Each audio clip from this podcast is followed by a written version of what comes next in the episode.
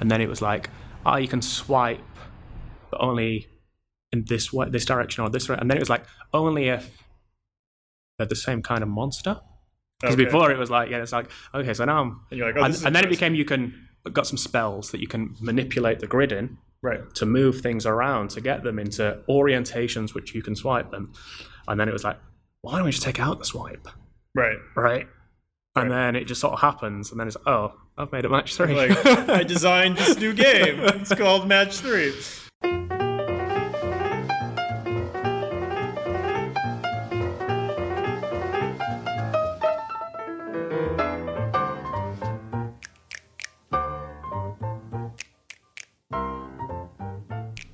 Hi, everybody. This is Soren Johnson, and you're listening to Designer Notes, a podcast about why we make games. Today, we are talking to independent game developer Luca Redwood, known for his work on 10 Million, You Must Build a Boat, and Photographs. This episode was recorded March 18th, 2019, and was engineered by Michael Hermes.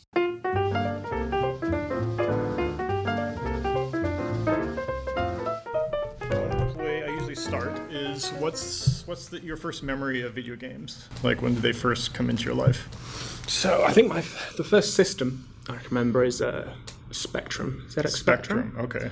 All right. was like that? back Because- in back in the eighties. Yeah. Like all that, that far back. Okay. Late eighties, early nineties, I think. Right. Okay. And uh, I think the Would have first been getting a little old at that point. When it did. yeah. Hmm, yeah. Because I always thought it was like kind of a Commodore sixty four equivalent. Is that right? yeah, Yeah. I think maybe we were just behind the times in, in the UK, or maybe it was a bit cheaper Right. uh, to get some old older tech. yeah. I remember a game called Invincible Island, Okay. which is like it was like a text adventure. Oh, okay. All right. Um, I looked up some Spectrum games recently. You know, got emulator, all that sort of stuff. Right. man, the rose tinted glasses on, on, on, on that stuff it is is real. It's a problem. Hmm. Yeah. Uh, well, I mean, what was like? Was there one game that would have stood out to you that like, you know, like inspired you the most back then, or I'd say when I really started getting into games, that was the next generation. That would have been the, the Amiga okay, sure. 500, I Yeah, think. I had I It had was- Hmm. Amiga 500. It's a good machine.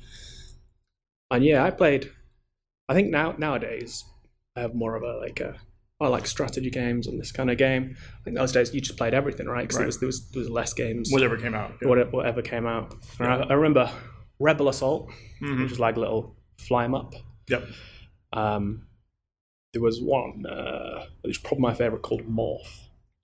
Um, Moth, Morph. morph, like Mm, it was changing. like it was like a puzzle platformer, okay, and you sort of you you could control your character, and you could change between like a solid block of steel or a air or water or something. oh wow, and then you had Big to so- change, right? Mm, and then you had to sort of like, okay, well, I need to get up here, so I need to change into some air. So Right. then I'll get up here. So then I can push this off, but I need to change from it's very heavy, so I need to be steel, so I push it off. And then it was like a puzzle game of, Right. uh, of doing that, and I, that was what I think that was my favorite game Right. back then, and it was sort of, it was a nice mixture of strategy or no, puzzle Sure. plus some platform things. Twitch platformers I'm not so good at. Right. Sure. Sure. Did you guys have consoles over there, or was it? you were mostly I think playing- all my friends at the time I was on the Amiga was that was that Mega Drive or SNES. Right. I think I didn't I didn't have one of them. Yeah. So uh, yeah, and then after that, the first console I got was a PS One, Right. which you know, obviously was one of the best systems ever made, right? okay. What were, were the games that you were really into? When oh, I, I, would, I would obviously go for the two greatest games of all time. Okay, which all is, right. uh, Suikoden One and Suikoden Two. okay, both of them. uh, yeah. I'm not actually very familiar with those games at all. I've heard the names, but Yeah, it was, uh, well, I guess these days standard JRPG fare. okay, Um, but yeah, I had a, a bit of story, RPG stats. right, I, I, I love stats. yeah, yeah, yeah. Some way to max out your stats and sort of beat the system.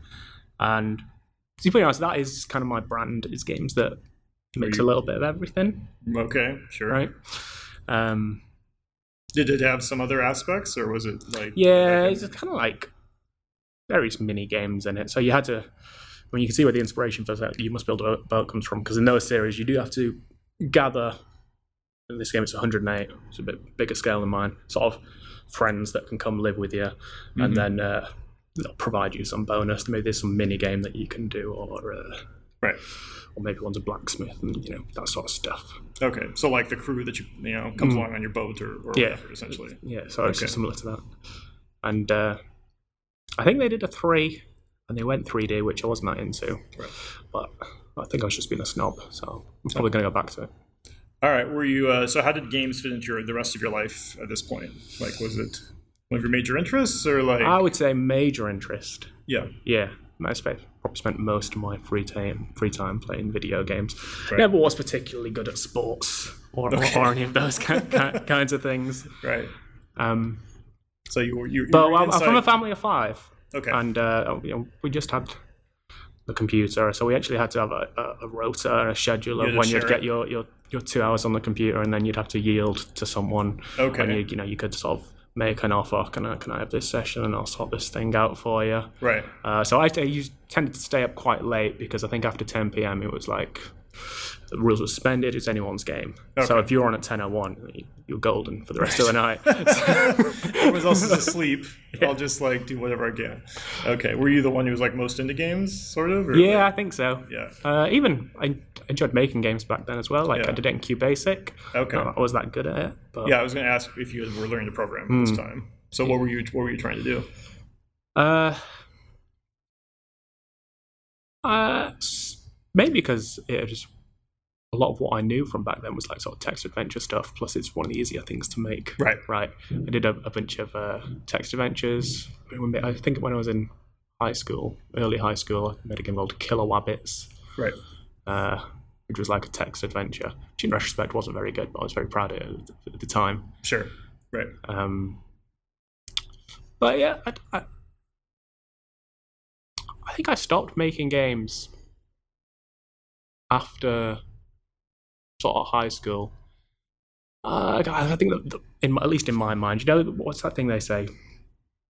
You know, you're conscious, you're you're not aware of your own uh, ability is is bad, right? Right. And then you, you have it. Then you're aware that you're rubbish, and that's not a good place to be Right. then you're good, but you don't know it or something, and then you're c- unconsciously competent. I can't remember what the name of the curve is. Right. Well, But I- the basic idea is like when you you're really into games, but you're totally aware that like the games you're making are Right. like not good at all. So Yeah. it kind of discourages you. Yeah. Right. And I, I think I hit that point. I think at that point I thought, you know, it's, compared to everything else, oh, the stuff that I'm doing Yeah. is rubbish. Yeah. Uh, Did you like dream of making games though? Like I is did, that- yeah. I'd always wanted to do it. So my story is that um, when I made my fir- my first proper game, which was 10 million, I did it when my wife was pregnant. Okay. So it's on like a nine month deadline because I thought this is my this is my last shot.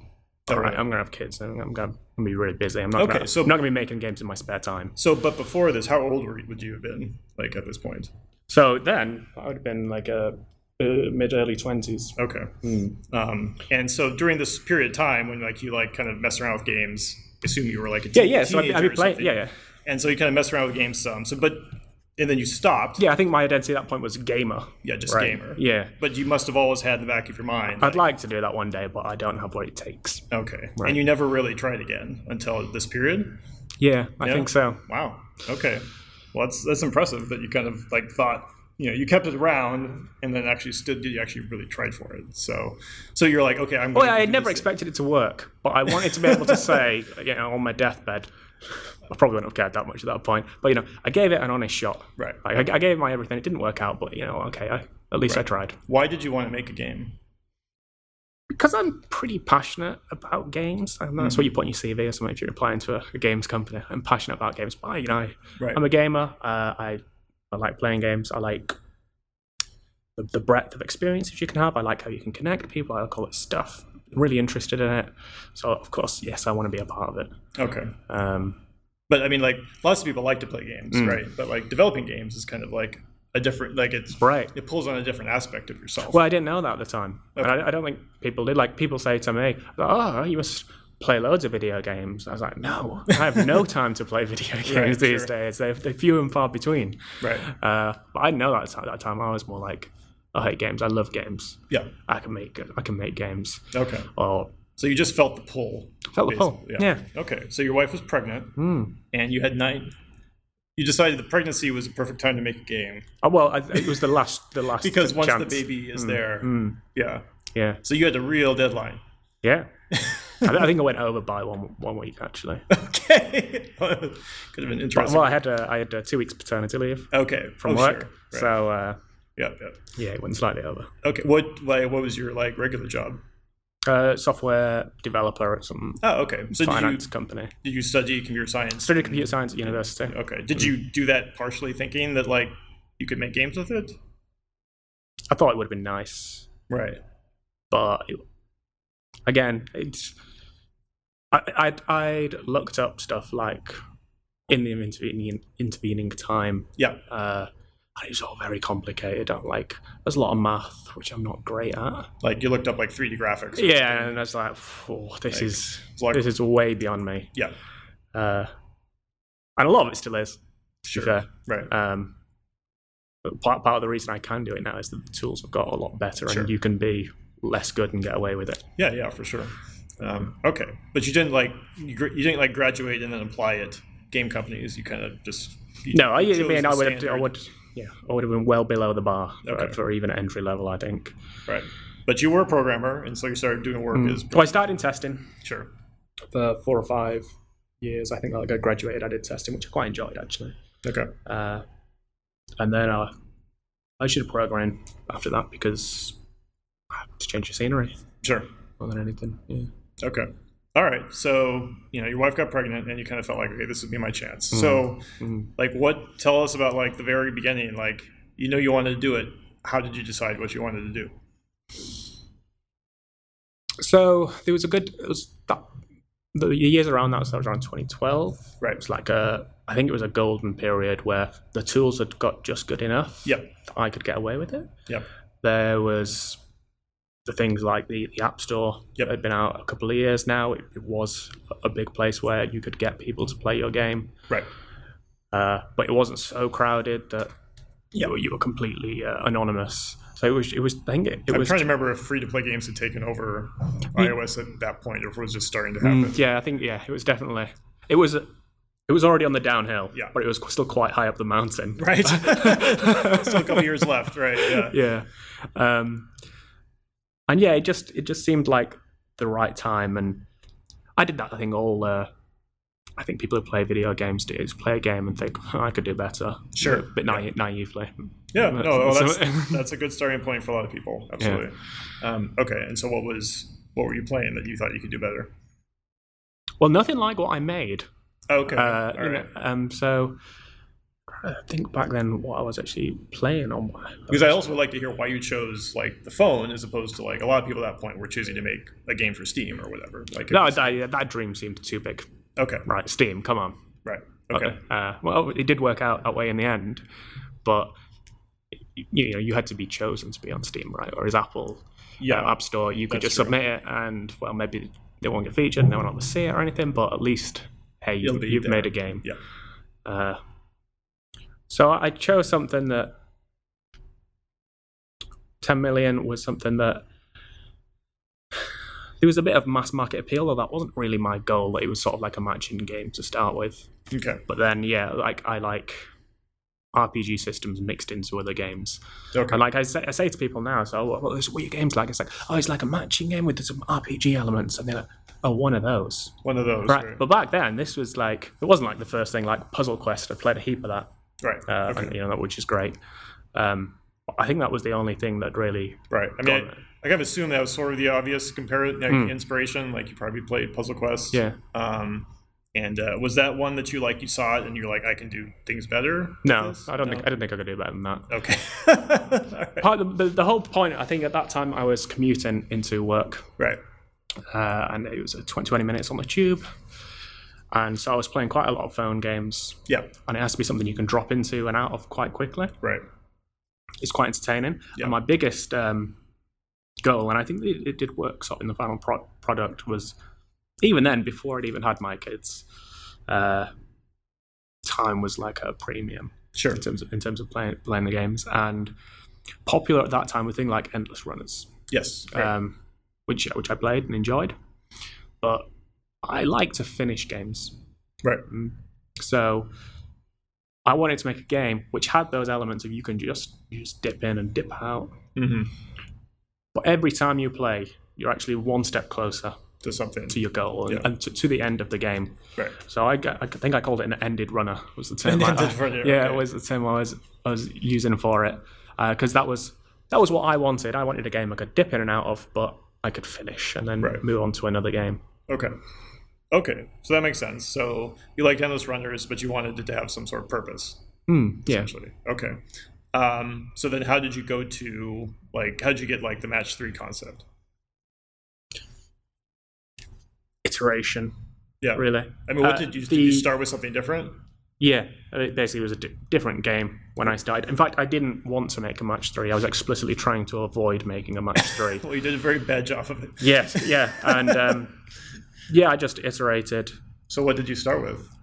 It started with, you know, you would have a, a grid, Uh-huh. but it wasn't a matching game. You'd like something like Fruit Ninja, where you'd swipe to do mon- to attack monsters, and then you could swipe certain lengths depending on what weapon you had. Okay. Did you have the same concept? There were like there were like two games going on. No, at the same I didn't. Mm-hmm. Time? No, this was just like you're you're doing. There's a grid, and you're doing stuff to attack monsters. Yeah, absolutely.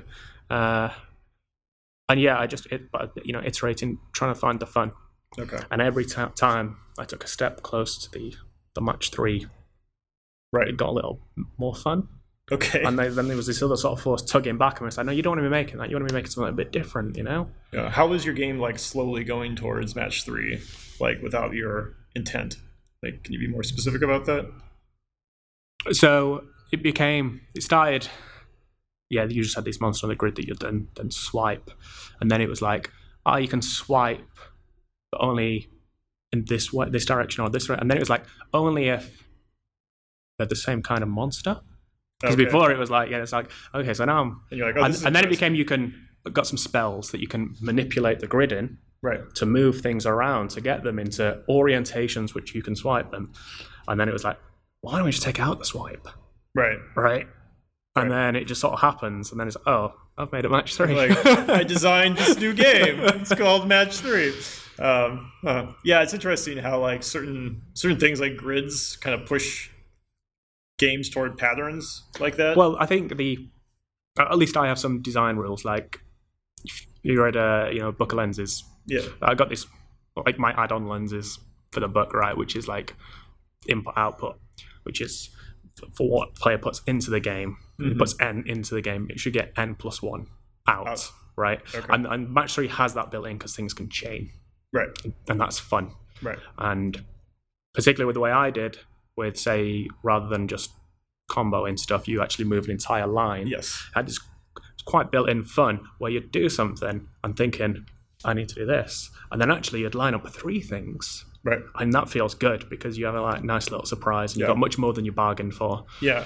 So I'm going to ask because yeah, I wanted to ask because I mean there have been so many match three games that it seems like it's treacherous to say anything is first, but I feel like this is the first time I saw a whole line move in a match three Uh, game. so did I. Okay. Mm. But I did some research before I s- find out if I could say that when I was sort of trying to Right. spruik the game. Uh, no, it wasn't. It was a Okay. game. It was like a pop cap game called Chuzzle. Yeah. where you could- you could slide. Uh, Okay. and similar, there's a, g- a game called Dungeon Raid on iOS, which is sort of Yes. like fighting. Right. It's like a match in fighting monsters in a dungeon, which I wasn't aware of. It's Yeah. like a, a month before release, and I felt pretty bad uh, when I found that because I, I, I thought it was really good. Right. I really enjoyed it, and I thought I was doing something a bit unique, and Right. Right. and I wasn't. Well, there's something primal about match three. Like I kind of suspect that like we discover an alien, ra- you know, like we discover an entire an alien race, or we make contact, and we discover like, oh, you have video games too, and like, like all their video games are different, except somehow they also have match three games because like it's just it's like pie or something like that, Yeah. something that's just like going to be a constant wherever wherever you go. Um, and uh, at least you did the research, so you didn't go around saying that like Yeah. you're the one who did it. But for sure, it wasn't. I would say it's it wasn't like super common. Hmm. So like for a lot of people, it probably was like the first time they'd experienced. Yeah, I think it was. And I think there's a lot of games like that now. Um, and you know, I could complain. Right. Saying, "Oh, So how did you get? But so- I mean, you're on shaky ground if you say someone if Yeah. your game's a match three and you say people are coughing you. I think yeah, yeah, yeah, for sure. So I mean, if even if you didn't see it somewhere else, how did you come up with that concept of like moving the whole row or the whole column? uh, the, the the row and the column thing was yeah for that reason. I was like, how can I maximize my output Okay, Oh, right, for my input? I was like, I can do that, and I'll have unexpected desirable events. and Right. That will be fun. I and I, mean- well, and I think that will be fun. Sure. And then I ju- just tried it. You just It's tried like, it. Hey, this, yeah, this it works. works. Yeah. Okay. All right. Cool. The, Um, the, the, the weirdest thing was got- the amount of times I flipped between real time and turn based. oh, really? Hmm. That's interesting. and that was yeah just a case of finding the fun i just i, I was i was leaning towards a turn-based game 'cause Yeah. I'm, I'm more of a sort of strategic sort of games and then that that's interesting for me um switching to real time sometimes depending on what other features sort of became dependent on it Right. sort of became more fun and then I, I flipped back between the two Why would you flip back?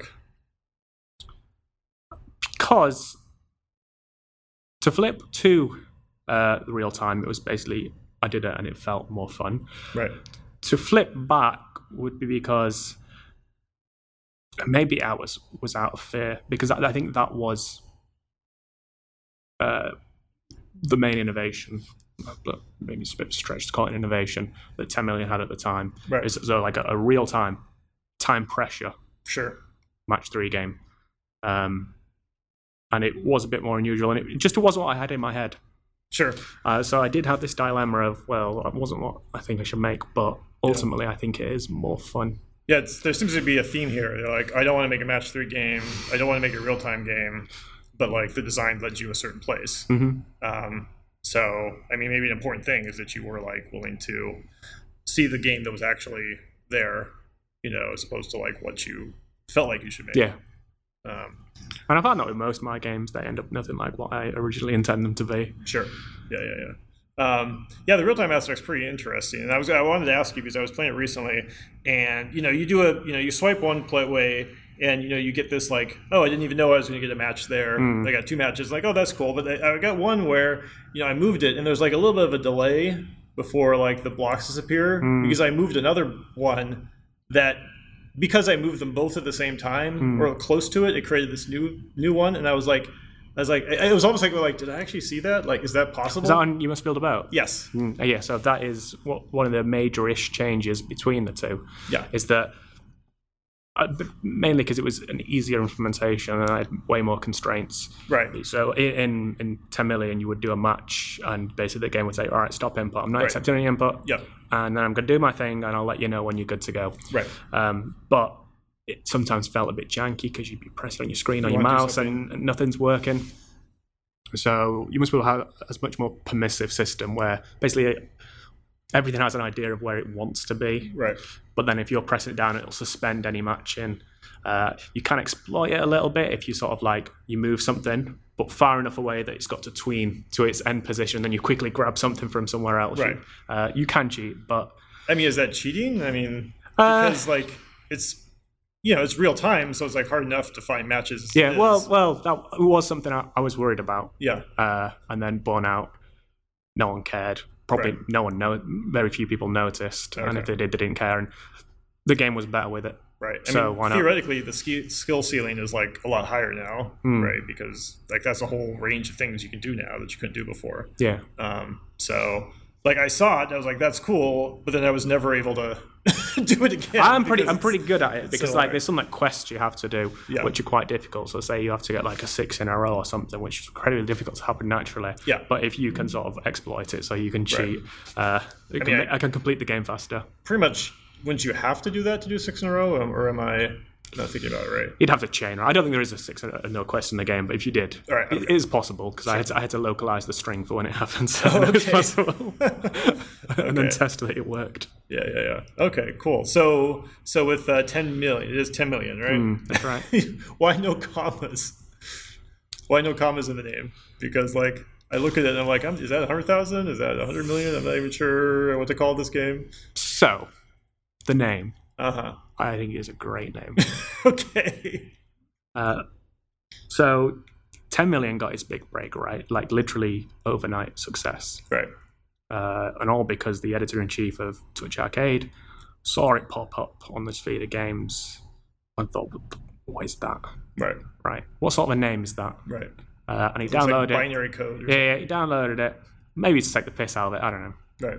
Uh, he loved it to pieces. Like I, literally overnight, I'd woken up the next morning and like I did a big review on the on the front page. He'd been on Twitter evangelizing this game, and then everyone had loads of emails, sort of like can I have a review copy and that sort of stuff off the back of that, and then Right. all sort of snowballed from there. Was that like right immediately after you released? Yep. Because it was just a brand new game at that point. So I I Had you tried to get a hold of him? no um I didn't really know what I was doing back then. So Sure. my plan was I'll release the game and then I'll do the marketing. I know that that's not what you do these days, Right. or even then. So I had actually gone out. Uh, for drinking for wetting the baby's head because I just had my kid. Yeah. So I was out with uh, some friends to celebrate. Came back, woke up with a bit of hangover the next day, and like I had loads of messages from my friends going, "Oh, "You're on the front page of Touch Arcade. What's going on?" Right. In fact, my wife woke me up and said, "You got a load of messages, and you're probably going to want to see this." Wow. And I was like, "Oh, uh, hangover." Right. Right. Yeah. yeah. wow. Uh, and yeah, is it a brilliant name? No. but I think it probably did me all right. If it was called, I like someone said you should call it Dungeon Rush, Oh, and I God. thought that is a great name because you're in the dungeon, you're rushing, it encapsulates the whole game. But I think if there was a game on that list called Dungeon Rush, with I lots of would- other games called Dungeon X or X Rush, I would I would be a- happily upset a bet, accept a bet from you right now for any amount of money that there's a game on the App Store called Dungeon Rush. right? Like there's a certain group of adjectives and nouns Mm-hmm. that like you're guaranteed like you can just like I bet you know Heroes of Magic is somewhere on the App Store. I Yeah. have no idea, and I bet it probably is. That's kind of like a good a good drinking game. Um, but Right. um, yeah, no, I mean have a unique name certainly like can help. I think on Steam it's got commas because I, I, I submitted to Steam and like the, the rep at Steam said, no, we're going to put commas in it. And I said, well, you know more about selling video games than I do. All right, Yeah, yeah. So, so so do it. Yeah, my issue is more like would people have would I- people call it the same thing when Now, they're talking to now each one other? million, hundred million, billion. In fact, for my search keywords, I have to have all of them because I don't know how many zeros people are going to enter Yeah, when they're searching for it. I suppose you could call it what you could call it 128 as well if you want to. but um, yeah, uh, wow. Oh, okay. Um, so uh, we probably should back up a little bit more. Oh, uh, Although I I guess I could- should just it's, it's pretty amazing that happened right off the bat. Like that's that just seems I can't think of anyone else who's like quite had it that quickly. No, it was really If so they had I- no plan, I knew ahead of very time. little about the games industry at the time, Yeah. so it, at that time, you know, it was it was selling heaps of copies Uh-huh.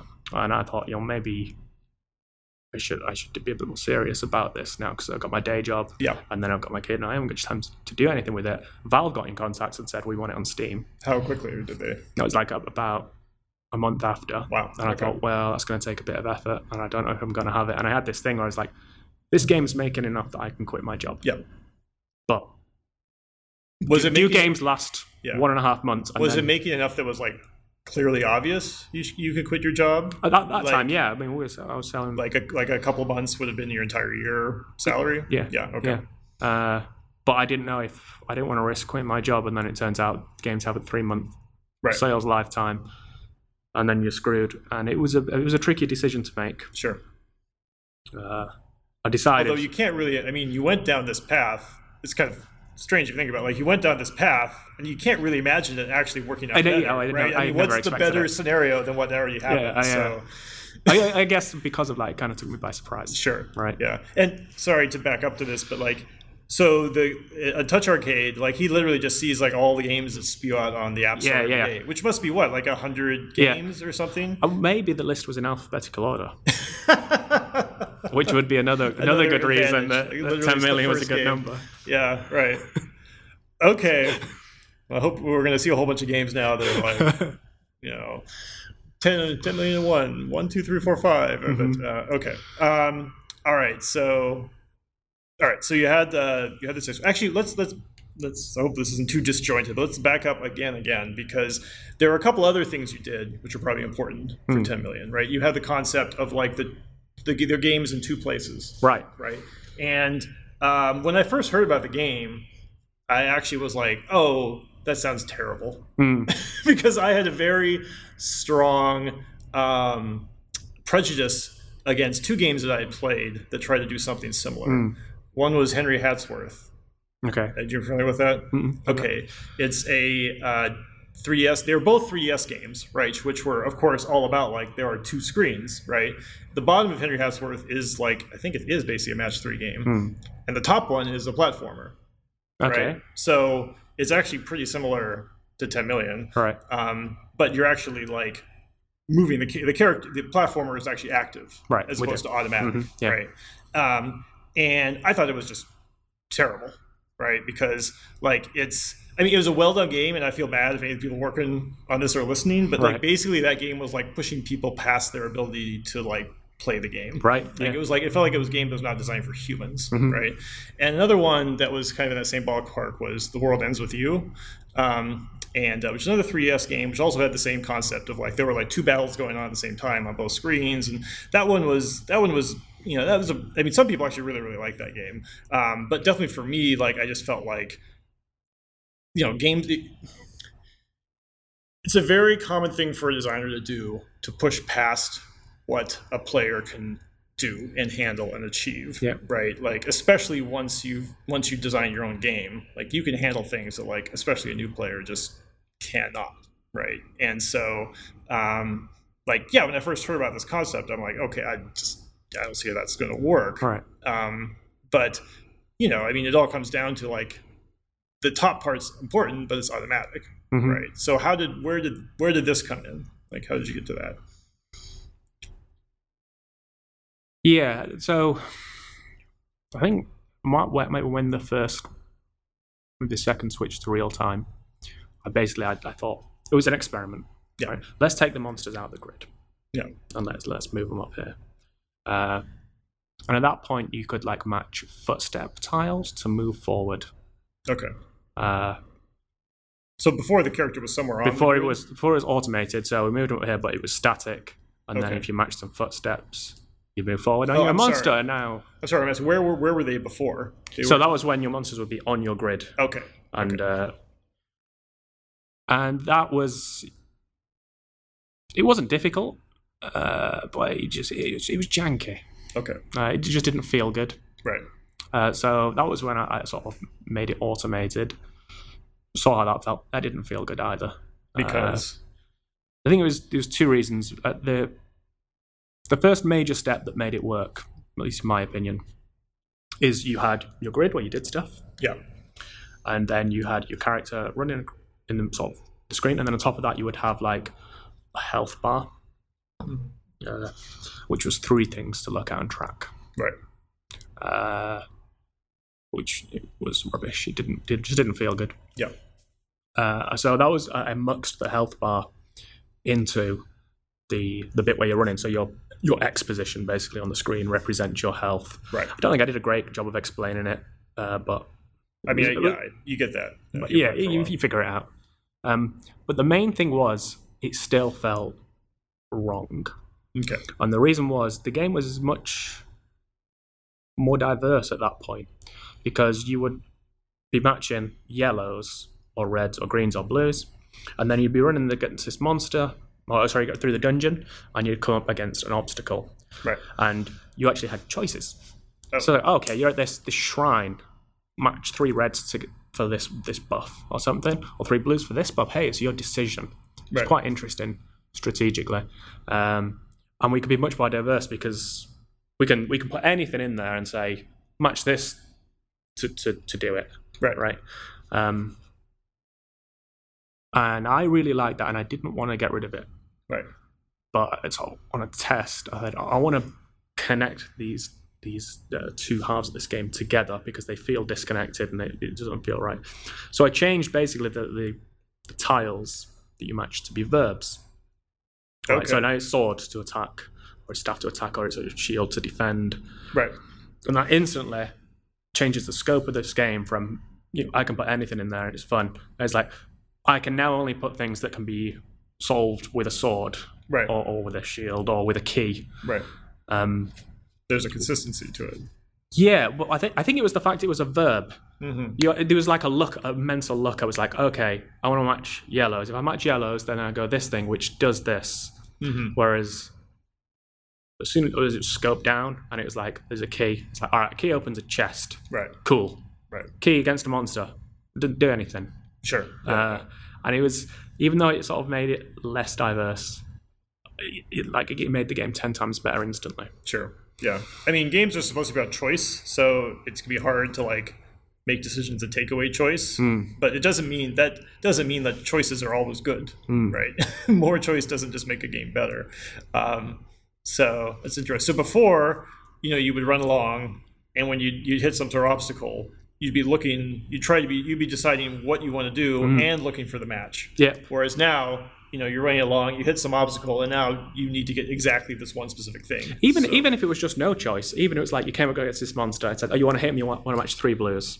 Okay. Okay, and then maybe it changed. Say now, if you want to hit him again, you got to match three reds. Right. Uh, even then, when it was just a single choice, it was a case of it, there was no physical sort of visceral, I guess, connect between this thing and this thing. It was too abstract. Yeah. Right. Uh, whereas it's like a sword, and you feel like matching it. You're sort of yeah, okay, I attacked. I matched swords. It feels right, and it yeah, it just made it feel better. Okay. Um, all right. And then what did then and then did you have the sort of like the metagame elements in place then too, or did that come later? Of like because you can match stuff that like Hmm. it helps you in progress, right? So Yeah, that was. I think that was like way, way back before the game start, before uh, alternating between uh, real time and opaque time, or alternating between, whoa, is it up here? Is, is the game up here? Is there a grid? It was like, this is a game. Uh, this wasn't my term, but it encapsulates what I was saying, uh, what I was trying to make well, which was uh, is the game is a training montage, like in Rocky or something. okay, Right. sure. It has that feeling, yeah. Yeah, and it's all about its progression of getting stronger and stronger. Um, Right. And then until you ultimately reach your goal, we're quite clear about the goal. We say it's 10 million, 10 million points, go. Right. Right. And uh, yeah, the game was always about every time you're a little bit stronger. Even Right. when you fail, Right. you're a bit richer. You get something out of it. You get a bit more. You go in again. Right. And yeah, that the, the meta game really came before the the game. Right. Uh, that was probably the, the constant. Well, even though technically it changed a bit, but that, the constant of having the meta game where you slowly upgrade was always there. Okay. So you always knew you wanted to upgrade. Mm. um, and so those were always you know, you know that was always part of what you were doing is like some of the stuff you were doing was for your Well- what you're currently doing and some of it was for the metagame or wait a minute, go ahead Yeah, the, the the concept of there being this thing of you getting stronger uh, was there, but initially, again, this was where it scoped down a lot. I mean, In the game, all these monsters they have like different vulnerabilities to different elemental types of damage and all this sort of stuff. yeah and then the me- you had a choice. You could go to a shop and you could say, "Oh, you can have a, a short s- sword of sparks, which does this, or you can have a uh, a razor sharp sword of ice, where that does more critical damage but less elemental damage." Is that what you want? And you could switch between them in dungeon runs and Mhm. the usual RPG stuff. yes Um, maybe it doesn't fit the the experience of getting stronger, right? Right. In ten million, every upgrade is a straight upgrade, right okay right? It's it's a small upgrade yeah but there's there's no decision to make. There's, well, the decision was like, should I upgrade my sword and my staff? But everything is is a, s- is a slight increment from Right. where you are. You, you're not valuing this versus this. did you was that a thing you had to re- did you resist making that change to Uh, yeah, yeah I, okay I love stats. I, okay I, I love stats. I play a lot of Path of Exile. right I say I play a lot of Path of Exile. I Right. play a lot of designing characters in Path of Exile. I- Okay. I don't have the time for actually to play the to game. play the game and get all this gear. but in terms of plotting out uh, character sheets and all, all these possible things, Right. it's- I love that. Right. So you want to, you know, like you like games where you design a specific a character to do a specific thing, Mm. right? But in 10 million, at some point you made a choice, just always up. It's not telling the story I want to tell. Yeah, Okay. And wh- how, when did you make that? re- When did you have that realization? Or how? I think I, that, that was I. I decided it always going up because that was like fit in the original design brief of uh, I want a game where I can get stronger over time. I want a game with an end. Okay. Uh, but if you did a game with an end, which didn't have that, right, is you could have a game that lasts three minutes and you've completed the game. Right. So, uh, do you think you could argue these upgrades are sort of gating the game experience? I would, I'd strongly disagree with that. I think it's, it's, it's a core part of it. Uh, It's, it's getting stronger over time. Right. So it was it was a technical um, way of make spreading the game out and spreading that experience out, getting these spikes of when you're strong versus spikes of when you're weak. Right. Uh, so you know you'd go up at a new rank and then you fight stronger monsters, and suddenly you're struggling. But then hey, you- Yeah. you, get some upgrades. Well, it's like um, it's dynamic difficulty, Mm, mm. right? Yeah. Like, but in a way, that's a- been a troubled mechanic. A lot of games have like really had bad dynamic difficulty systems, right? And it seems to work pretty well in 10 million because you're going to naturally hit your own personal barrier, right? But the game has stuff there to help you keep pushing forward, right? Um, So I design with these things called uh, focus scenes, which is a, a term I nicked off uh, an author called Brandon Sanderson. Which Okay. He says I'm, I'm writing a book. Like I, I start with these five cool scenes, cool things that right. encapsulate my experience that I want to tell. Uh, but I can't just say that. I've got to go and I then got to go and earn that scene Sure. right? So one thing, say at the start of 10 million, is you do your little tutorial, and then you, you're doing quite well, Right. and then you fight like a T-Rex monster, and he just absolutely decimates you. In fact, in fact, even if you attack him, you can barely see the sliver it takes off the health bar. Right. Uh, and then seventy percent of the way through the game, he becomes like a standard Right. monster you'll be fighting, Yep. right? And then the first time you hit him, like hey, he bleeds, Yeah. you know. And that was like that was like a, a th- a core scene for me anyway to sort of for that to hit home how you've been getting stronger and and, and doing that experience. Yep. So yeah, I I, I believe it, I believe strongly in difficulty spikes. Sure. Uh, and, and to not smooth them over so much because that can be like a key place of mechanical storytelling. Yeah. Well, if you don't have any sort of spikes, it's just eventually they're going to kind of get lulled to sleep, right? Like, But I feel like like people loads of people do analytics Mhm. in games now and they'll say like things like, Oh, a lot of people are dying on level three and not going past it. right? Sure. Cool, that that might be a good thing. Yeah, don't, don't yeah. then go and seek to reduce that. Maybe Yeah. that's what you want. Yep. Yeah. Well, when you got, I mean, when you've got a number, that's the thing you're thinking about, right? Um, and uh, it's just it's just hard to avoid that type of thought, right? Because it requires a much deeper, harder thing to think about, like like what's what's the best thing for a player, and like well, what type of player, and like you know what's you know what's going to you know not just get them to play the next level, but going to get them to like commit to the game, Hmm. you know, for the next 10 hours or whatever right like that's a whole different question um, and uh, there's no way you're going to get a stat that's just going to tell you that right um, so yeah i mean i, I totally know what you mean Yeah. um, hmm.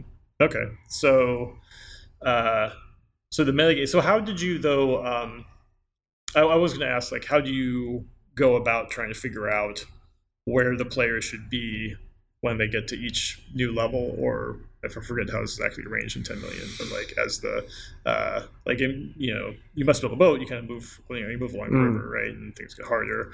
Um, and 10 million, so I forget how does, how does it work? You, So it's um, a similar but a simpler system is yeah, you uh, you rank up Right. after completing a set amount of quests, including one like gateway quest that's like really is a gear check sort of thing. Uh, and then you'll get a new dungeon which will have some of the same monsters as your previous one, but it's got added some new ones added in there a bit stronger, and it sort of flows on that path. And the the game actually works. I kind of get that for free right. right? Because you can play this game if you're like a hardcore gamer. Like my mother-in-law, she's not a hardcore gamer. She she plays well, maybe out of obligation, but she plays uh, these ga- my games and she loves them. Right. And someone who's like r- really hot hot stuff at the game, they'll just they'll cruise through it really quickly. Uh, if someone's not, they'll fail missions. But because it's built into the game that even when you fail, like even you, you about it says you win when you die, right? Right. which is maybe a bit on the nose, but Yeah, I was going to ask where that you came upon that phrase because I thought like, oh, uh, that's, that's brilliant. But anyway, uh, but yeah, you do. You okay? You didn't complete whatever quest you set out to do, but you killed some stuff. You have some chests. You you could probably afford that upgrade now. yeah, Uh, and it sort of it balances itself because if you're not very good, you will just I've got an extra few upgrades in Yeah. as you fail, and then you will have caught up to everyone else. yeah, Uh, and then I think the only way of, of doing that is I, I mean I had I have a spreadsheet where I could just put in okay here's roughly what I want and then it would spit out values of okay then this is what sort of health monsters should have this is what how much damage an upgrade should do and all that sort of stuff. But I only use that as a starting point because I could try and balance around the, the player experience. Uh, so then it was just a case of playing it, convincing people that I worked with to play it, sort of watching over the shoulder and making notes, and then just tweaking the numbers Right. until it felt right. Yeah. Did you have any specific strategy for balancing at the end of the game? Because these type of games, it's very easy to get like the first hour Hmm. down really well. But with you, the- but- you- you get to like unknown territory. in a- Yeah, th- there's an achievement in, in 10 million actually called the Jose because there's 10 ranks, Uh-huh. uh, and then you basically you should have this experience like, oh, well, what's left to do? I've got no quests left. I was like, Right. no, this is it. This is it. This bit's hard. You've got to get 10 million points. It's quite it's quite a challenge, but you Right. got you got this. You can do it. Right. Uh, but like this guy Jose, he was really good at the game, and like at rank eight, where you don't get many points, Mhm. he managed to do so well. He got 10 million points. So you did it before. He did it way before I intended to. Missed some of the narrative beats I was I was trying to hit, Right. but uh, he was quite pleased with himself. So Sure. I played an achievement called the Jose. Uh, if you complete the game before you, I want you to. Before you get to level 10. Okay. Yeah, but but most most people get to it at the, at the time I want them to. All right. Well, that's cool. So I haven't I haven't finished it. So like what actually happens when you get 10 million points? Uh, it's pretty simple. A door opens. Uh-huh. You walk outside of it. Yeah. It says you're free. Yeah. Uh, and then the cool thing I think I I think was very popular because I've seen people talking about it is that the game tracks everything you do Okay. throughout it, hmm and then as the credits roll, you know, it tells you.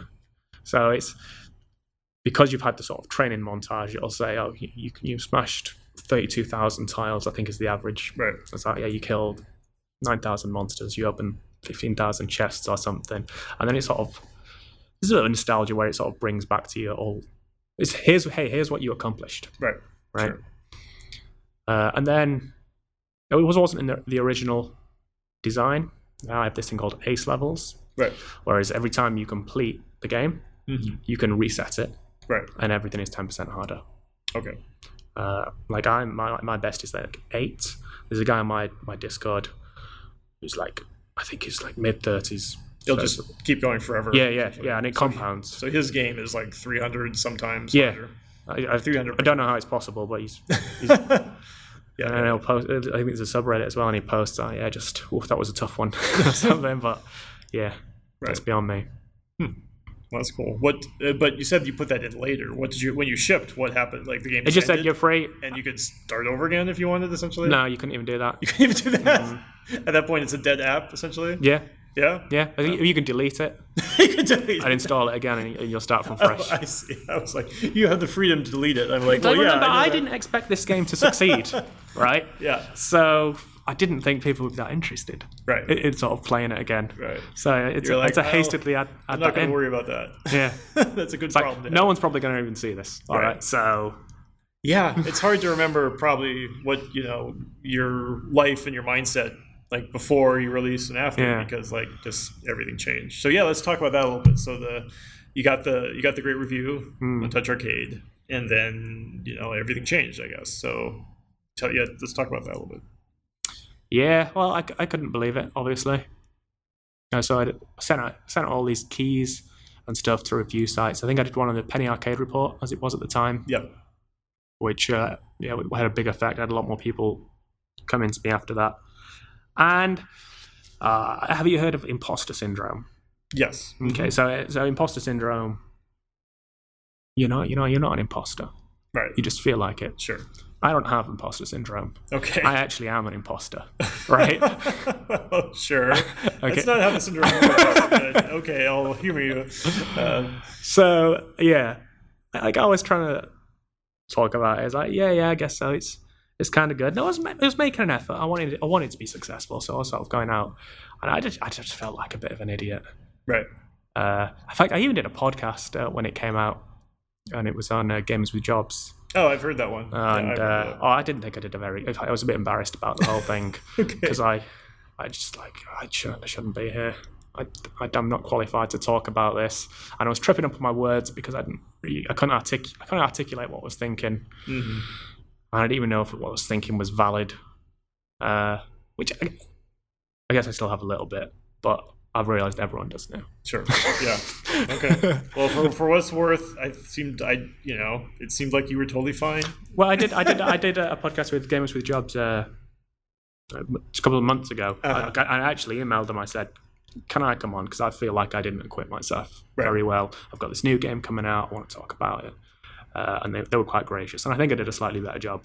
Yeah. Well, Um, that's cool. I mean, they're good in Yeah. general. Like, they're a really good site. So, um, okay. So you you were you felt like you were going through this period of time where you like you didn't really feel like, or I don't know. I, I mean, tell me. You, you know, you didn't feel like you deserved it, or like, like I, I didn't, thi- I wrong, didn't or- feel like the game was, deserved the. I, to be honest, I still don't think the game quite deserved the uh, the reception it got. because I would say I understand it's more acceptable now for a game to be a bit rough around the edges. sure. I'm sorry, it's, it's, I understand now that it's more acceptable for a game to be rough around the edges, but this game was very rough around the edges. I, I mean, have you seen it? Right. Yes, I've seen it. So it just, I mean, Sure. that, that is enough for, for, for- for me to explain why I don't think it was quite hitting the heights of uh, of some other games. I mean, it looked pretty janky. There was always an intention to make it a little bit kind of camp, a little bit doesn't take itself too seriously. Right. So I was like, yeah, okay, I know it's ugly, Right. all right, but just just let's just go with it.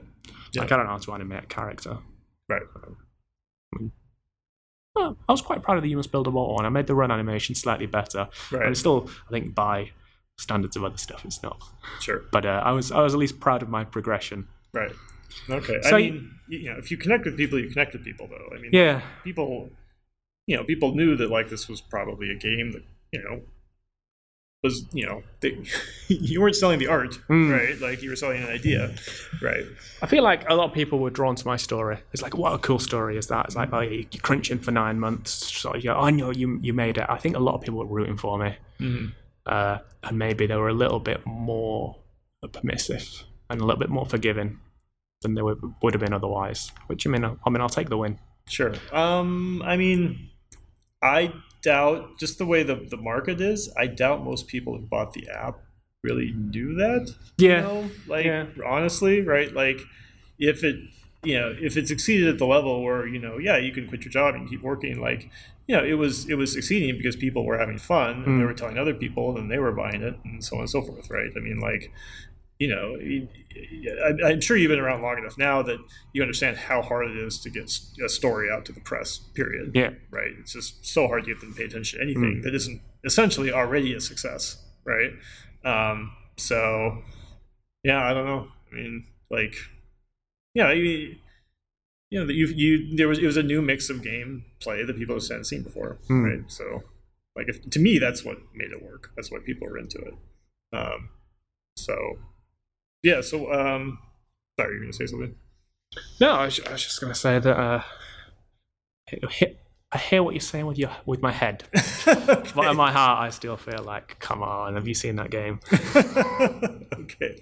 All right. Well, in that case, why don't we transition to "You Must Build a Boat" because since obviously you were in the same, you know, you, you know, it's obviously very similar to 10 million. So, you know, were you trying to work out some of this stuff of like, I want to like tell me why you decided to, to like make a game that was essentially an improvement on 10 million and what what you were trying to do. So part of it was there was like I had a very hard deadline, so Okay. there was some stuff that I wanted to do okay. that it was just like What was your hard deadline? uh, having a baby. In, in, Oh, you're in talking 10 about million, in the yeah, yeah. orig- So there was stuff okay. that I would I have, was like, I there's would, another baby. I would have liked to have done. Well, there is. Yeah, well, sure. but uh, the lied to him, but it was Okay. just, it was just impossible. yeah, I get it. Okay. Uh, and I, I think after I got better at making video games after Right. I'd made 10 million. Like it was a big learning experience for me. Right. Uh, I didn't have the luxury of sort of saying, well, well now I'm going to go back and change a bunch of stuff Right. because I, I had to release it. So there was loads of other stuff I wanted to do. Okay. Uh, I, I wanted to have the similar experience. It's got a similar sort of story of, of Yeah. you getting stronger, but just with more diversity, a, a bit more fun, a bit more variety. right. Uh, and that actually took me three plus years to realize because I felt like Okay, I'm, gonna- I got I got to make something different now. What's that? I got to make something different. Yeah. Um, and I've never written a sequel before. Right. So what makes a good sequel? Uh, so I ended up basically making a completely different game. I think at one point it was a text adventure. Okay. Really? yeah. yeah. Uh, and it, it just changed so many things, and you know, some of it worked. so initially, you were trying to. I wasn't trying to make a, a, a direct sequel. I was At going to say, all. yeah, okay, it's, maybe it's in the same world. trying. Because Okay. you maybe you know playing the same character, but the, the, the gameplay is completely different. So you'd have these Okay. So you were like, in it the- was- I think it was before FTL came out, but it had these sort of segments where you'd go through and you'd make decisions, and then you could your next run would change based on the decisions you made. was there like match three? Like, did it, did it Yeah, have I, that I even had element? that. I, when I was promoting the game, I was like, "So is it like a match three? It's like, "Oh yeah, there's still bits of that, but Right. it's all this stuff as well." Uh-huh. And again, I'd spent a lot of time making it, and I quite liked it, so I didn't want to get rid of it. Okay. Um, and then, yeah, I wanted sort of catching monsters because that's good fun. right. but then I got rid of your player character for a while, and you just sort of you played as these monsters, and then you fought other monsters, and I I spent so long trying to make a different game. What were you trying to do? Like, what was, what was your hope during this period of time? Like, what were you trying to accomplish? Uh, I was just trying to make. You know what? I think that is the problem. I don't think I knew. Hmm. You know, I thought, well, people are liking that. I should make some more. Right. right? But without really having that goal of knowing what the end, at least what I wanted the end product to look to look like. Right. Um, so I, I ended up doing all these wild, crazy things, and then having to get rid of them because Right. they weren't fun. They didn't match with Hmm. like whatever you were still keeping. Well, I- I think I was a little bit worried because, yeah, okay, it felt like a bit of a fraud. uh-huh. And then if I just like release a similar game again with like a few more systems on it, Right. people would think, all right, you're a one trick pony. This is all you can do. Yeah. Right. So you had, you had, you had a real desire to like prove yourself. Yeah, I think that was it. Right. So Um, and the way to do that is to make something something very different. seriously different. Mm. Yeah. Um, were there were there parts of it that worked? I mean, like what? I mean, I guess I, I'm trying to I would figure out- say the, f- it took three years, and the, the, the first two years were completely thrown away. wow. Mm.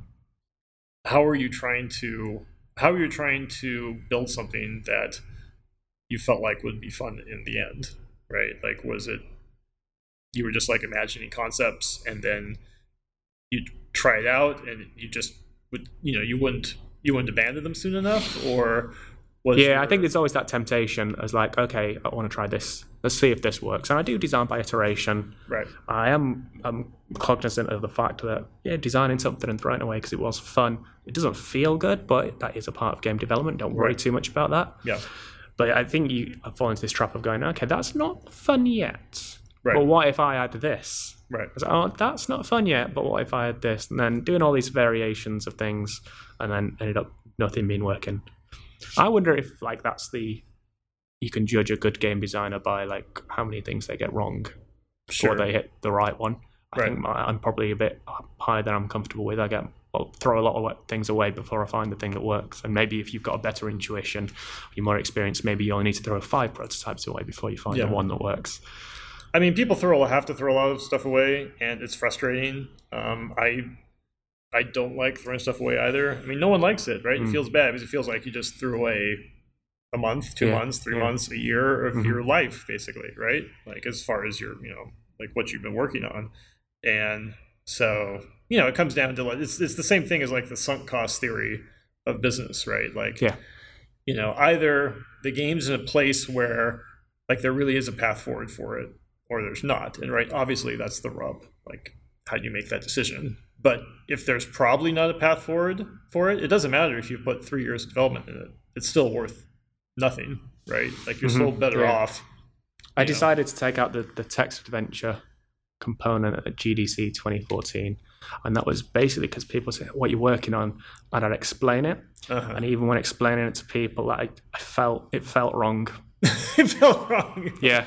and I Something's think, wrong. I think, i'll have to say a text adventure is probably not the right the right move forward for if it's like a still like an iphone game No, no, you, you, you could click buttons to choose responses to things, but it made uh, it What made it was- more str- strategically interesting, right? Because you'd be like, say, some elements made it alpha to you must be about, so like you could meet like a monk or something, Okay. and he says, "Oh, I can change your next dungeon to be like this or like this. What do you want?" Mm-hmm. and that's uh, mechanically quite interesting. Um, Right. But yeah, it just it just didn't feel right. Yeah. And I remember just I decided that's going. I don't care. I don't care that I've told all the press and. Oh, in- you talked about Oh this yeah, I before. got into detail about how the system works and the screenshots and stuff. but I, I don't. It's gone. I, I it, it literally did feel like a weight had lifted when I would when I had made that decision to myself. It's Right. going. Now, I didn't tell anyone until like a couple of months before it came out. Uh, but personally, for me, it was like, okay, all right. And then, as I sort of decided to make it less wildly different, I Mhm. just it just started to feel right, and I be I became aware because people were saying, oh, I want I want to play, you know, some more of that. And I Right. was like, if if someone wants a completely different game, there are loads of games. sure. All right, it doesn't have to be mine. Yeah. If someone wants the sequel to this game, it can be mechanically like sim. I can improve on all the elements. I can add other stuff I wanted to do, and that is enough. Right. And uh, it took me a long time to realize that. Yeah. Okay. All right. So once once it was, you know, you were like ready to start making the game. Mm. Like, what did you want to do? Like, what were the what was like what was the most important thing? Two or three things you wanted to change. I was very worried um, because in 10 million you do, you're running in this dungeon and then you, you finish it and it says you're free it's an important moment in the game it feels good it should feel good Right. and then you sort of see a silhouette of your character standing, looking out to the horizon on the, on the big blue world. And then I was worried that, regardless of what the sequel is, it might besmirch that a little bit, okay. right? Uh, you know, like at some point it's like, ah, so you're out of the dungeon, but You're now back you're in. stuck here, Yeah. Yeah. and now you got to do all this. And it's like, okay, I get that we- we're making some concessions and we can suspend our disbelief a little bit, but I really did not want to uh, to ruin 10 Million's ending, even if it was just in my head Right. uh, b- by doing that. So it had they had it had to be have this theme of travel, Mhm. okay, and it had to you had to be exploring the world, but then I also wanted the the whole the upgrade meta game where you get stronger and stronger. I, I like that. I like the story that was telling. I wanted to do that story again, Right. basically, and then. Oh, how do you, how do you unify those two things? So how can you have all these shops, but you're also moving around? Are you going back home? Mm-hmm. and uh, so that's how can you get a load of shops Right. and travel? Well, You, got, you got a boat. I think it was an airship at some point, but I went with a boat in the end. Right. Um, because yeah, that hit the themes. It doesn't besmirch the ending because hey, now you can go on. At the start of the game, we- we don't really say why your character's here, how much time's passed. Yeah. It just literally starts going. Let's get a bigger boat Right. and then we take it from there. And I, I feel like I, I struck the balance there. Right. Um, Well, you described the game very succinctly with the title. So. well, People- not really. No. Okay. A boat is built. Yes. A boat is built. Do you build the boat? well, You must build a bigger boat. Should that, mm, maybe you should call it that. yeah. But the the name, I mean, obviously the, you could put 10 million on one, 20 million or something. Right. But the for me, the, the, the reason I called it 10 million is I wanted to make this game with an end. I want it to be upfront and clear Yeah. with the end. Hey, this is this is what you got to do. You're not trying. There, there are no points. Yep. Then you must build a boat. Yep. right? So, well, what am I going to do to explain succinctly what's what's happening in this game? Well, it's all about building a bigger boat. So, Yeah. let's build a boat. Uh, and I, I, li- I like it. I, was, I was really, I was really proud and happy of uh, you must build a boat when I finished it. Cool. Like ten million, I thought, mm, okay, well, I gave it a shot. Right. But by the end of, okay, there were some rough patches. Sure. Uh, but at the end of it, I was, I was really happy with it. Yeah. All right. Cool. What are the big like? What about gameplay wise? What was like the big change change that sticks out in your mind that like was an improvement? So I think the, the, the main thing was the, the thing you mentioned earlier was Right. what I called real time matching, Yep. which just felt much better. Yep. Uh, and we put some of the subsystems in the game. So you have this thing called the hammer horn where you can call your friends, and that's Yep. that's an important point because that shows your development. Mm-hmm. I did some things which were much more interesting. So I got a lot of stick from this one from sort of like uh, user game reviews. So in, in 10 million, you had like an inventory. So you found items, goes in your inventory. Yeah. And uh, you must build about it goes, you break open crates and it goes onto your grid, which is instantly very interesting because they can't match. Yes. So there's an opportunity cost for you for you to s- leave them around. You could you could hoard them for when you really need them, but it has a very major impact on the total solution space of, of matching things. Yep. So it's really interesting. Yep. Uh, but I think that feels to some people like a bit too much like a general match three game where you get some kind of like special tile what, that blows up stuff. Right. Uh, and a lot of people were really unhappy with it. Really? Hmm. That's interesting. I thought it seemed like a reasonable innovation. Like, it was like Yeah, I think like from a, a design standpoint, it's it's fun. it's more interesting, huh? So they but don't, it doesn't they don't- necessarily feel. So they don't like it because, like, you Uh, say well, the, you the, feel the word people would say is dumbed down, dumbed down. mm. Huh. which uh, yeah, I don't I don't believe is true, but Yeah, I mean it's like a one-time thing, which is different. You don't have stuff that like stays around where you have to decide when you can use it. yeah, So, huh? Did you? I guess I assume you didn't anticipate that no, reaction. no, no. Um, I just thought, hey, this is strictly better. It makes this interesting trade off. I mean, what do you think about that? Like, I mean, if you hear something consistently, Yeah, I- it's, really, it's, it's, there's- it's a definite feeling some pe- Right. people have. And like, it is a minority, but I, I have got complaints about that. Um, God, what can you do? I just got back myself. I think it is a better game with it. right? And I, I, I don't think I can ever please them. Right? Right. You can't please everyone. Do they view it kind of like it's like uh they're too powerful or something? Like, you know, like you get the you get the special item, and then that gets you out of trouble essentially, or like I'm just trying to figure out. What I think their it's just a, perspective a is. perception of like, hey, this game used to be something a little bit different, and you had an inventory. Mhm. that's cool, that's different. And then you must but you don't have an inventory, it's on the board, and it it looks more like Bejeweled now Okay. than 10 million did. And I thought I was getting something a bit more uh, expansive and a bit more RPG elementsy than Bejeweled, and, Right. and now I feel like I'm being shortchanged. I see. Oh, because you did take something away. That you- Well, I just moved it to a more interesting place, I place, think. right? You, you, inte- you integrated it into the grid. Hmm. Yeah. Okay. Yeah. Well, that's one of the things about making sequels. Yeah. That you're gonna get you're gonna experiences like that for sure. Um, It's interesting. I so in my opinion, uh, you must build about is a strictly better game. okay. I think it is better in in every way. Right. uh, and ninety percent of people agree with me. Right. But ten percent of my fans like both games, but say, "But I prefer Ten Million. Yeah. And I'm like, "No, no, no, no. The sequel's better. Trust me, I made it." It's Yeah, like, yeah. "Well, for me, actually, I prefer the sequel. It's, it's more, sim- it's more pure. It's more simple." I was like, "Okay, fair enough." Yeah.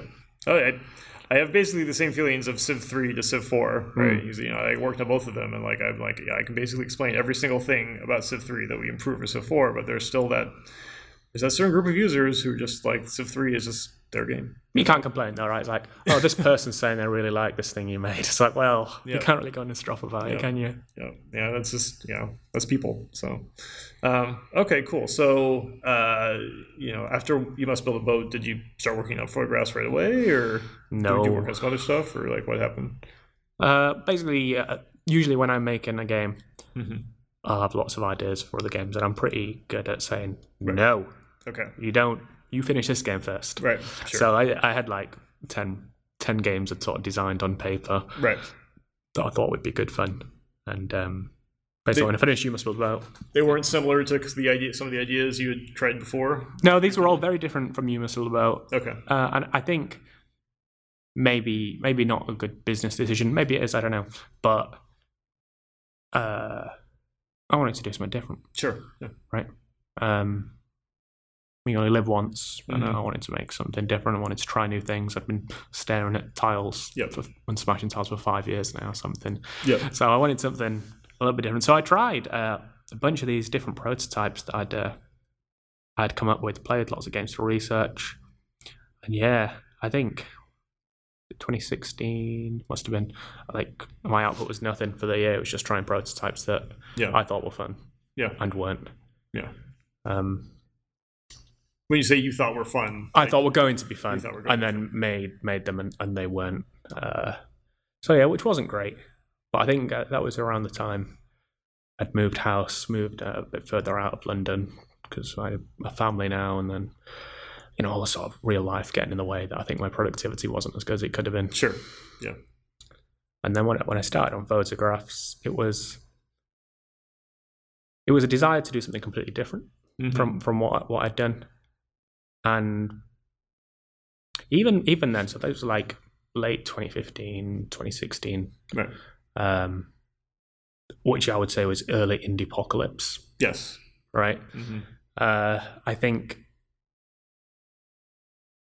it was the riskiest thing you can do is make something totally different right. unusual. But also, the riskiest thing you can do is not making something totally different and Sure. unusual. So, I wanted to tell tragic stories. And I think I had an experience. I'd read an anthology of short stories and I'd loved it. hmm And if some, and I, I bought it by accident. I thought I was reading a book. And I bought this book and it turned out to be a bunch of short stories and I was very annoyed. Um, and I really enjoyed it. And it was like, I would never go out my way to read a short story right. but it turns out I liked it, Yeah. and I wanted to try and do a similar thing uh, In- in with, with- photographs. with- with photographs, which Okay. tells these these short stories. Okay. Um, each one lasts thirty minutes, Mm-hmm. uh, and okay, they, they they link together in, in various ways. So the design for that came from that because it tries to be a narrative game where you're doing these things, but I'm aware that, like, especially if you're on the App Store, Mm-hmm. uh, 99% of the people who buy your game don't read the gaming press, Right. right?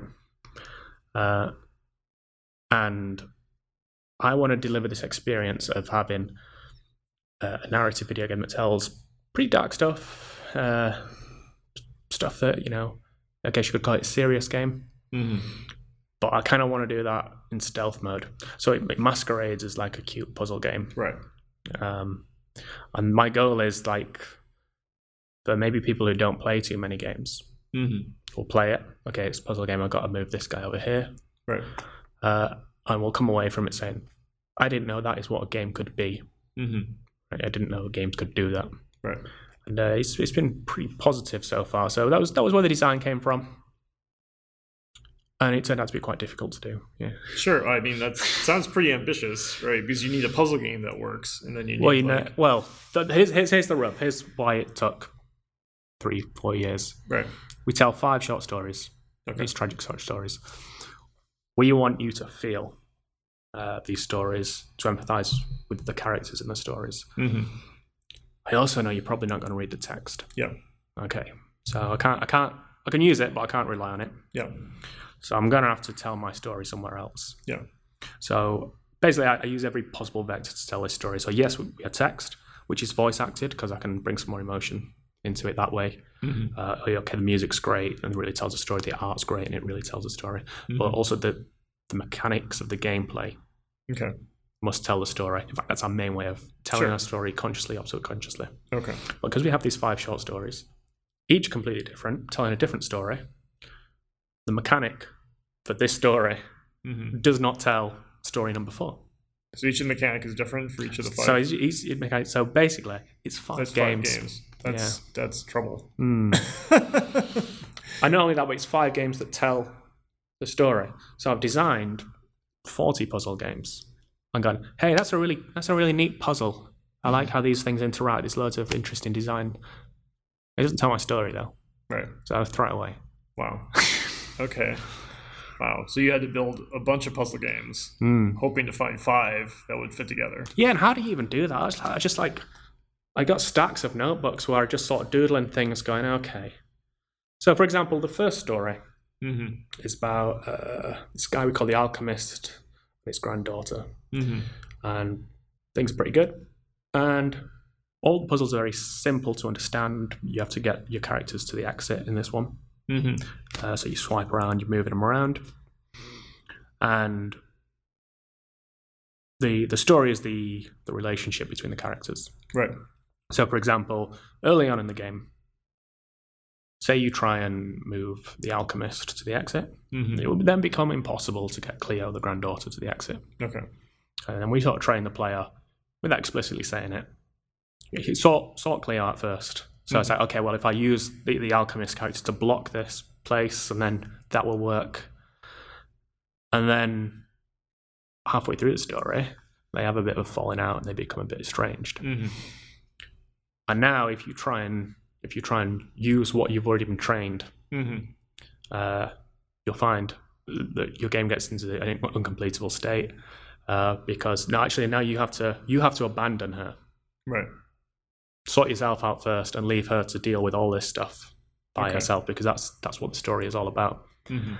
Uh, and it was, I was actually probably took too long before I tested it because I was just saying in my mind, hey, I think this works.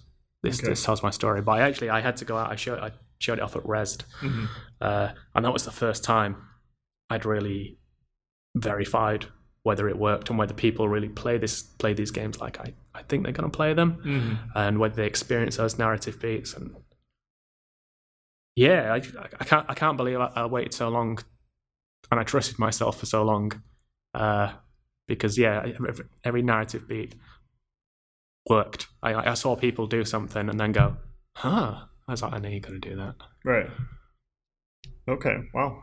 All right. Well, that's that's very cool. I mean, I was almost anticipating the story was going to go the other way. yeah no, y- right Yeah. it's like how does it never works as, like you expect it to do Right. but it did You can you you think you can figure out how it worked out like that? I mean, I mean, you you presumably you did expose it to people.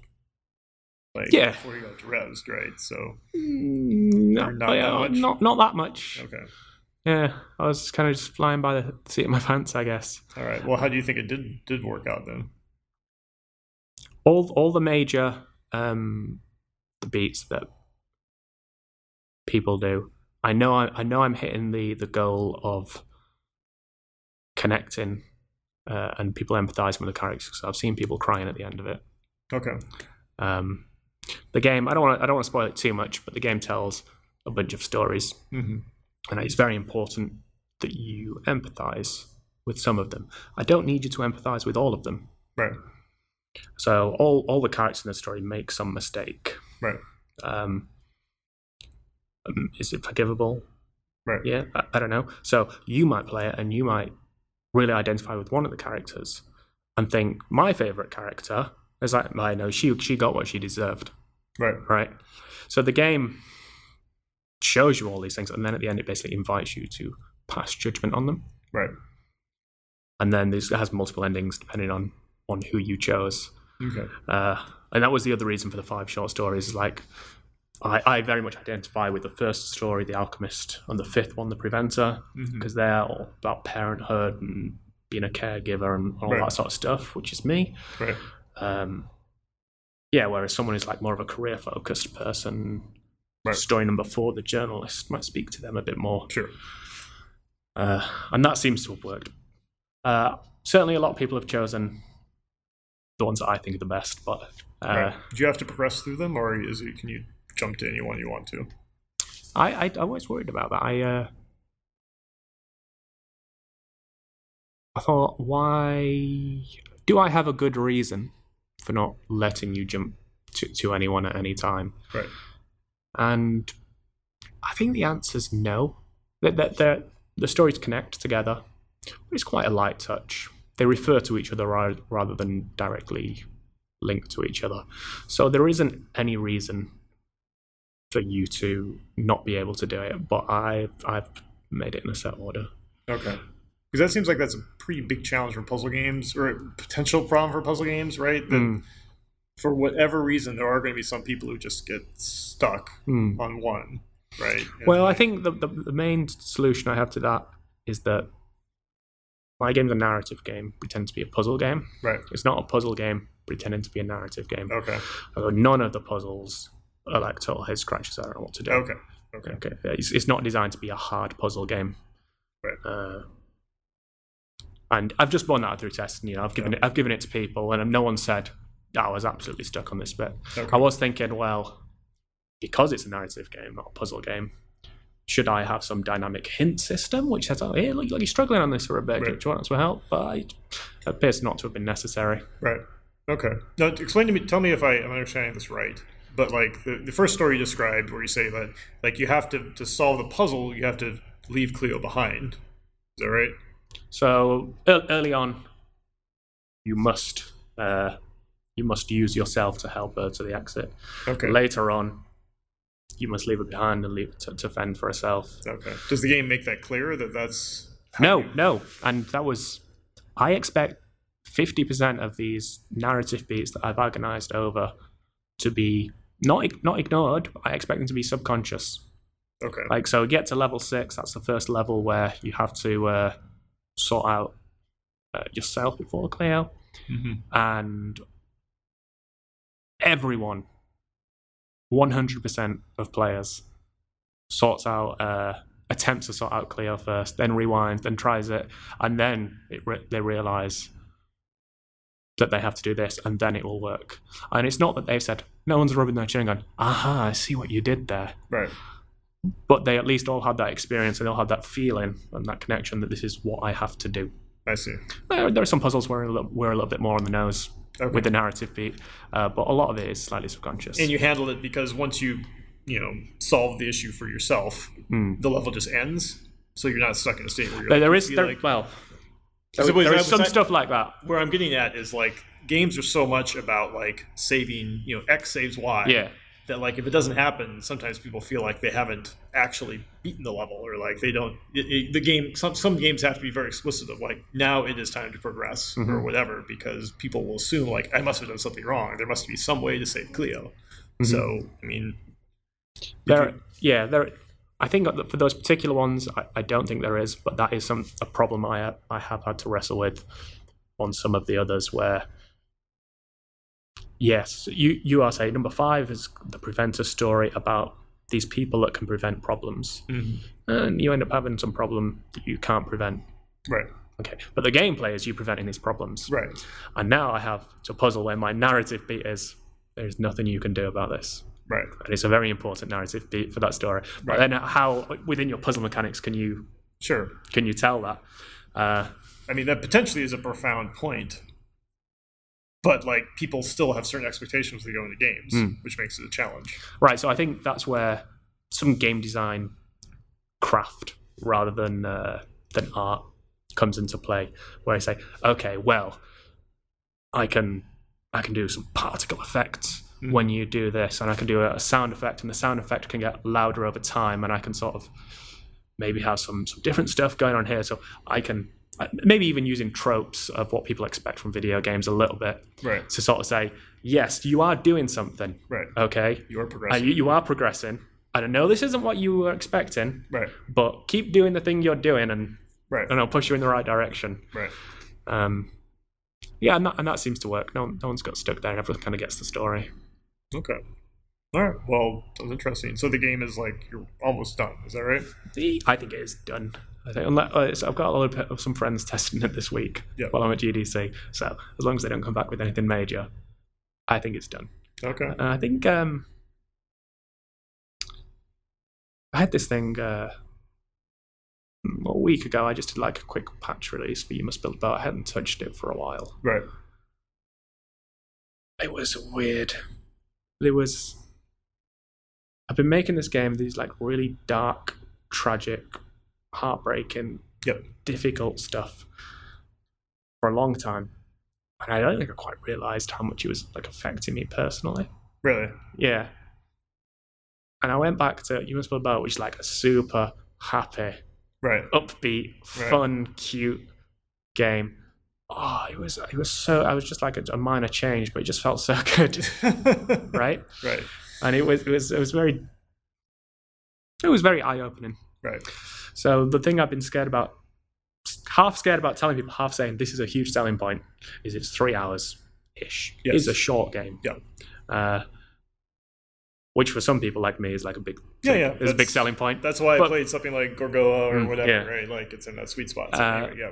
But it turns out, it, like it was a six story, which I cut, is because it is three hours by necessity. Mhm. It's quite dark. It's quite hard work. some parts are difficult. hmm We have a payoff at the end. But I think if you had four hours of, of dark stuff, It's too much. it's too much. Yeah, sure. Right. So by design, the game's Because do you hope people are going to do it in one sitting, or It doesn't need to be in one sitting. If I, I know by experimentation, there's a point in the game, and if you get to that, you're there for the whole game. right? Sure. Okay. Like when, when I've been showing it off at trade shows, Mhm. like I've, I've had to kick people off, and it's like, come, you've been playing for an hour and a half now. I need to, I, Right. need, I need someone else to play. Sure. So yeah, I'm pretty, I'm pretty confident in that at least Right. that people will get to the end, people see the end, and they will connect with the end. Yeah. Okay. Cool. All Yeah, right, well, good luck. thanks, man. Um, I, I have one question, more question about uh, Timillion slash Mm. You Must Build a Boat, which I just remembered I forgot to ask, which is um, when you um, when you make a match Mm. and you drop down new cubes. Yeah. or- or- or- well, okay, this may no longer be appropriate because this was something. There was something really interesting about Puzzle Quest, um, which was how they dealt with randomness Right. um, because it turned out that humans just will not accept the AI ever getting lucky. Yeah. So, do you know about this? Yep. Okay. So, basically, for the, the listeners, um, the uh, it's okay for the for you to get lucky with the new gems that fall down, and like if you just randomly get like a, a, a you know you match three vertically and you get three more, and they're going to be lined up, and like uh, you know they they explode. That's totally fine. But if that happens to the AI, the AI is cheating, the game is screwing you over. Like that's totally not okay. So the designers of Puzzle Quest basically on purpose made it so that the AI would never get lucky Yeah. right? Which is like so they they are messing with the game, but they're messing with the game in your favor, basically. Yes. Uh, yes. And so I was To just answer your curious. question. Yeah, so I was just curious if like you had you dealt with this kind of like dark art. The answer of, is like, you never get unlucky. you never get unlucky. Mm. Okay, So we we uh, we spawn things, uh, and then before it gets to your screen, we look at what you're doing. What's on your inventory? okay, Uh, what tiles have you got? Is this fair? right, Right. And if not, we'll switch to something else. okay. So like if a chest is coming and like and you've got there's just- no Mm-hmm. there's keys. just no way you're gonna get to a key. Like it.